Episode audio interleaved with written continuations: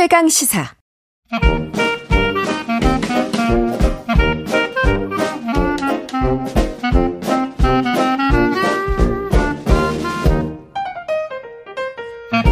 최강시사 월요일은 경제합시다 코너 있는 날이죠. 서강대학교 경제대학원 김영익 교수 오셨습니다. 안녕하세요. 예, 안녕하십니까. 안녕하십니까. 어제 저녁에 갑자기 예, 예. 속보가 떠가지고요. 저희가 예. 아이템을 갑자기 추가했어요. 예. 자, 금융당국이 내년 상반기 6월까지 공매도 전면 금지하기로 급, 아, 긴급히 결정했는데 일단 어떤 내용인지 소개를 좀 부탁드리겠습니다. 예, 오늘부터 내년 6월까지 공매도를 전면 금지하기로 했습니다. 네. 뭐그 이유는 대내 불확실성이 너무 심하다. 음. 지금 이스라엘 하마스 전쟁하고 있지 않습니까? 그렇죠. 예, 그리고 우리 국내 증시 변동성이 다른 나라보다 너무 크다. 어, 예, 그리고 최근에 뭐 애국 그 아이비들이 불법 공매도를 했거든요. 맞아요. 예, 이런 문제를 해결하기 위해서 공매도를 전면 금지한다. 네. 이런 식으로 발표를 했습니다. 그렇습니다. 근데 이게 지금 왜 그러니까 이 공매도를 금지하면 이 공매도라는 게 어떤 건지부터 짧게 설명을 좀 해주시죠. 주식 안 하시는 분들은 모를 수 있으니까. 예, 공매도라는 것은 제가 주식을 가지고 아- 있지 않은데 네. 앞으로 주가가 떨어질 것이다 떨어질 것 기대한다면은 주식을 빌려서 팔아 가지고요. 네. 나중에 떨어졌을 때 음. 다시 사서 갚는 겁니다. 갚는 겁니다. 음. 그러니까 이게 그게 차익이 발생하려면은 비쌀 때 돈으로 이거 팔아가지고 돈을 받은 다음에 예. 갚을 때는 주식으로 갚을 수 있으니까 그게 예. 차익이 있는 거죠. 그렇죠. 네. 예. 공매도 잘 이해 안 되는 분 굉장히 많더라고요. 근데 이게 역사상 공매도 금지가 뭐 네 번째라고 하는데 이게 앞에서는 어떤 이유 때문에 공매도 금지가 있었던 거죠?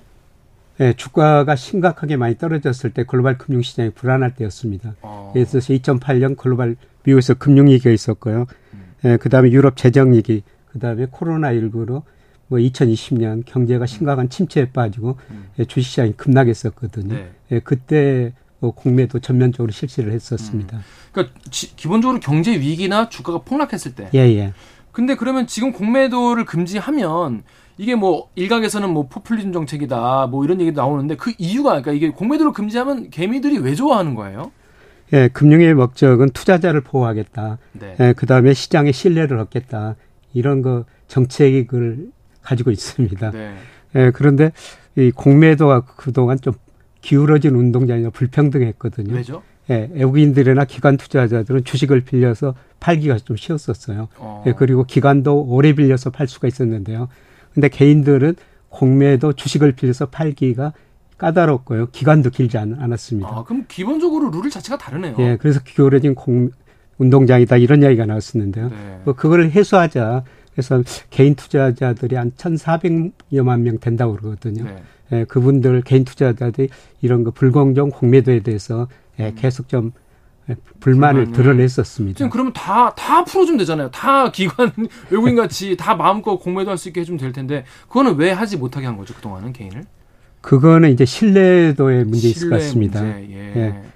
뭐저 증권회사에서 이게 주식을 빌려줄 때는요. 네. 예, 기관들은 그래도 어느 정도 신뢰가 있을 아. 그렇구나. 예, 그런데 개인한테 빌려줬을 때는 뭐 담보도 많이 잡아야 되고 네. 좀 문제가 있다. 아, 예, 그런데. 사실 큰 문제는 음, 아닙니다만 음, 음. 뭐 그런 개인들한테는 사실 음, 음. 뭐 기울어진 운동장이었습니다. 그렇습니다. 자, 그런데 이게 공매도를 전면 중단하는 게 이제 해외에서 한국을 볼 때는 예, 아, 저 나라는 왜 공매도 금지하나 약간 의아한 분위기가 많이 있다면서요. 예. 그래서 과거 보면 위기 때 공매도를 전면 금지했었거든요. 위기 때. 예. 네. 예, 그러면 외국인들이 생각할 때는 또 어, 무슨 일이 있을 것인가. 위기인가? 그렇게 생각할 예. 수 있죠. 예, 그리고 태, 그래, 그 대통령 그 비서실장이 네. 이런 이야기를 했어요. 가계부채가 위기가 터지면은 97년 외환위기 때보다 몇십 배 이력이 있을 맞아요. 것이다. 했죠. 그래서 이런 이야기들이 계속 나오니까 음. 한국에 내부적으로 무슨 문제가 있을 것인가 아. 이런 의심을 할 수가 아, 있었고요. 그렇네요. 또 해외 예. 애널리스트 이런 분들 입장에서는. 예, 그렇죠. 예, 그리고 전 세계적으로 좀 전면 금지하는 나라는 거의 없거든요. 아. 예, 그래서 국제 간행에도 어긋난다. 음. 아마 외국인들이 이렇게 생각할 수도 있을 것 그렇습니다. 같습니다. 그러면은 이게 지금 MSCI 선진국 지수에도 우리가 지금 편입을 이것 때문에 뭐 못하고 있다 이런 얘기도 있는데 부정적일 수 있는데 이번 조치 그러면 어떻게 좀 저- 전반적으로는 적절한 조치라고 보시나요? 아니면 다른 더 다른 대안이 있었을 거라고 좀 보시나요? 어떻게 보시나요? 예, 지금 금융시장 불확실성이 크고 우리 주가가 저평가된 것도 변동성이 큰 것도 사실입니다. 음, 음, 뭐 그런 거는 안정을 위해서 필요한 조치라고 보는데요. 네. 과연 이 시기에 왜 이렇게 전면적인 금지 조치가 나왔을까? 음. 이거는 좀 어떤 거 정치적인 목적도 있지 않을까? 예, 그런 식으로 일반적으로 생각하는 것 같습니다. 선생님 이게 금융 정책이 뭔가 정치적 논리에 약간 뭐 휘둘린달까 영향을 예. 받으면 역사적으로 그런 게 뭐 더 좋은 효과를 발휘할 때도 있나요? 아니면 장기적으로 안 좋은 효과가 있나요? 어떻습니까? 뭐 장기적으로 문제가 있을 수 있죠. 아 그렇습니까? 예, 그런데 단기적으로는 이게 긍정적인 효과가 있어요. 음, 어떤 게 그러니까 있죠? 가격에 세 차례 전면적인 금지했을 때 물론 주가가 낮았을 때 했으니까 주가 다음에 오를 수밖에 없는데요. 주식 거래량도 오르고 주가도 늘어났습니다. 음, 예, 그런데 최근에도 우리 주가가 제가 보기에는 명목 GDP 주가를 평가하는 거시경제 변수인데요. 네. 그다음에 뭐 강의 통화 M2 일평균 수출 우리 코스피가 상관계수가 높은데 이런 거에 비해서 한 10 내지 20% 정도 저평가돼 있는 어, 상태입니다. 그렇군요. 예. 그러면 이제 제대로 좀 평가받을 수 있는 어, 계기가 될 수도 있겠네요. 예, 그렇습니다. 좀 있으면 이제 이제 30분 지나면 이제 시장이 장이 열릴 텐데 예. 이게 공매도 수혜주들이 폭등할 거다 이런 기대를 가지고 계시는 분도 많이 계신 것 같아요. 어떻게 좀 될 건지. 뭐 폭등은 아니더라도 네네네. 앞서 말씀드렸습니다만 우리 주가가 음. 저평가돼 있기 때문에 음, 어느 정도 주식은 더 음, 이게 없을 경우보다 공매도 금지로 조금 더 상승할 수는 있을 것 같습니다. 음. 왜냐하면 주식 공급 물량이 상대적으로 줄어들고 수요는 늘어나니까. 아, 수요가 늘어나니까. 예, 예. 아, 그- 그건 당연하겠네요. 생각해 보니까. 예, 예. 그렇습니다. 근데 그러면 앞으로 공매도 금지 기간이 좀 정해져 있지 않습니까? 예. 6월까지. 예. 근데 그 전에도 딱 정, 정하고 했어요. 언제까지 하- 하는 걸로? 예, 6월 말까지 정해져 있는데요. 예. 그때까지 이제 상황 보고 음. 뭐 주시장이 안정되거나 네. 뭐저 주시장의 신뢰도가 어느 정도 해- 회복됐다. 네, 네. 예, 그리고 지금 일부가 아이비들의 불법 공매도 전면 조사하고 있다는 거거든요. 이런 뭐 조사들이 나오면은 음. 네. 뭐 6월 지나면 내년 6월 지나면은 음. 예, 다시 풀 수도 있을 것 같습니다. 선생님 근데 그 이 공매도가 무조건 나쁜 영향만 있는 건지 어, 어, 일각에서는 공매도가 또 주- 너무 폭등한 주식을 이제 제자리를 찾게 가게 해주는 효과도 있다 이런 얘기도 있는데 공매도의 어떤 좋은 영향 같은 건 어떤 게 있습니까? 공매도 가장 좋은 영향은 기업의 적정 가치를 찾아가게 음, 한다는 겁니다. 음, 음, 예, 최근에 일부 저 2차 전지 주가들이 굉장히 많이 그렇죠. 올랐지 않습니까? 네, 그런데 공매도를 하면서 네. 주가가 제자리를 찾아가는 과정이 전개될 수 있다. 주주들 입장에서는 또 굉장히 미울 것 같아요. 공매도 치는 분들이. 예, 그렇게 미, 뭐 투자자 입장, 그 주식을 산 사람들에서는 굉장히 밉지만은 네. 예, 시장에 의해서 공매도 세력을 통해 가지고 또 기업 가치가 음. 합리적으로 결정될 수 있다. 이런 거 긍정적인 측면이 있는 것이죠. 어, 그렇군요. 좋습니다. 자, 그러면 미국 기준금리 얘기로 넘어가 보도록 하겠습니다. 2회 연속 동결됐습니다. 어떻게 보셨어요, 이번에? 예, 뭐 시장도 기대를 했었고요. 네네네. 예, 동결했습니다. 그래서 5.25에서 5.50%까지. 음, 음, 음, 예. 음. 그러니까 이제 파월 의장이 이제 기자회견에서 네. 두 차례 금리 인상을 중단한 이후에 금리가 올리기는 어려울 것이라는 시장의 예상. 이건 틀렸다. 이렇게 또 얘기를 했어요. 예. 왜 이렇게 얘기를 한 거죠? 어떻게 보십니까? 예. 연준의 그 통화 정책 목표는 물가 안정이고 물가 고용 안정. 극대화거든요. 그렇죠. 예, 그런데 물가 목표를 2% 목표로 설정하고 있는데 아직도 3% 중반입니다. 아, 물가가 연준이 목표한보다 아, 네. 높기 때문에. 연준. 입장에서는 금리를 올릴 수밖에 없고요.